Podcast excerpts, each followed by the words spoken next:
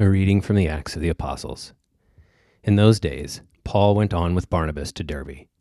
When they had preached the gospel to that city and had made many disciples, they returned to Lystra and to Iconium and to Antioch, strengthening the souls of the disciples, exhorting them to continue in the faith, and saying that through many tribulations we must enter the kingdom of God. And when they had appointed elders for them in every church, with prayer and fasting they committed them to the Lord in whom they believed. Then they passed through Pisidia and came to Pamphylia. And when they had spoken the word in Perga, they went down to Attalia. And from there they sailed to Antioch, where they had been commended to the grace of God for the work which they had fulfilled.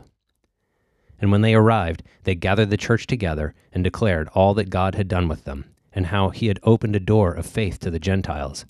And they remained no little time with the disciples. But some men came down from Judea and were teaching the brethren, Unless you are circumcised according to the custom of Moses, you cannot be saved. And when Paul and Barnabas had no small dissension and debate with them, Paul and Barnabas and some of the others were appointed to go up to Jerusalem to the apostles and the elders about this question. So, being sent on their way by the church, they passed through both Phoenicia and Samaria, reporting the conversion of the Gentiles, and they gave great joy to all the brethren. And when they came to Jerusalem, they were welcomed by the church and the apostles and the elders, and they declared all that God had done with them.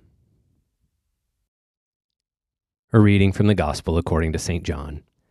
The Lord said to the Jews who came to him, For judgment I came into this world, that those who do not see may see, and that those who see may become blind. Some of the Pharisees near him heard this, and they said to him, Are we also blind? Jesus said to them, If you were blind, you would have no guilt. But now that you say, We see, your guilt remains. Truly, truly, I say to you, he who does not enter the sheepfold by the door, but climbs in by another way, that man is a thief and a robber. But he who enters by the door is the shepherd of the sheep.